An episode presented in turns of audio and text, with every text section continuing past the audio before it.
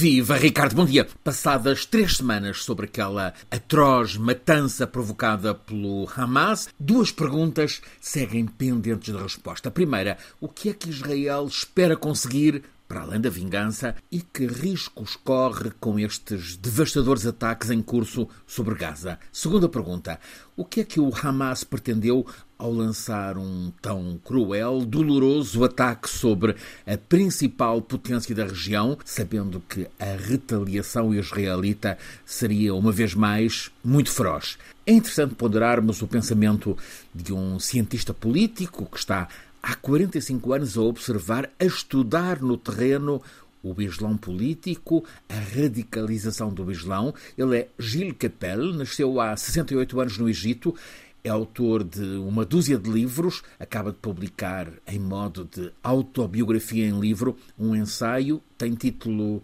irónico, Profeta dans son pays. Ele vê-se profeta por ter antecipado a radicalização de parte do Islão político. Ora, num debate ontem à noite em Paris, Gilles Capel trouxe-nos as respostas dele àquelas perguntas iniciais. A primeira, o que espera ganhar Israel?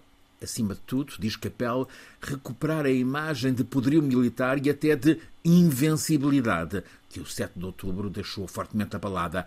Esta é, para Capel, a grande motivação de políticos e militares em Israel, sendo que para Netanyahu, a necessidade é também uma outra: sobrevivência política. Ganhar créditos para o dia necessariamente próximo em que tiver de enfrentar o julgamento político pelo maior desastre militar e político na história de Israel, um erro dele e do governo que chefia por ter deslocado toda a atenção militar para a proteção dos colonos que estavam a invadir a Cisjordânia e assim ter descurado o Hamas. Segunda questão. O Hamas, por que é que desafiou assim tanto Israel?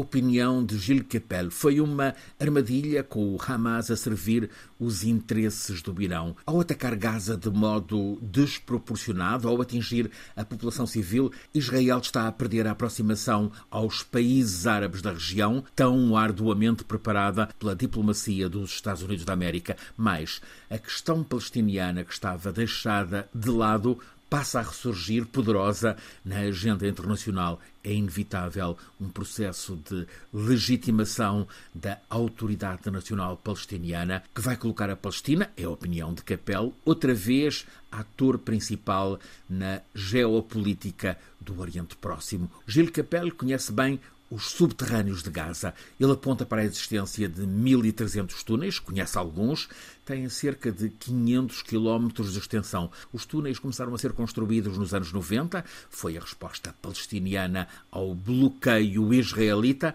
Primeiro foram meio para fazer comércio em economia literalmente subterrânea. Depois têm servido para tudo, da circulação de alimentos e medicamentos à entrada de armas, também de instrutores militares iranianos. Capel pensa que muitos dos mais de 200 reféns tomados pelo Hamas estarão neste momento nesses túneis a serem usados como escudo humano. Ele acredita que muitos possam vir a ser libertados numa complexa negociação que estará em curso, em que o Qatar é mediador entre os Estados Unidos, que por sua vez dá orientações a Israel, e ao Irão, que dá instruções ao Hamas.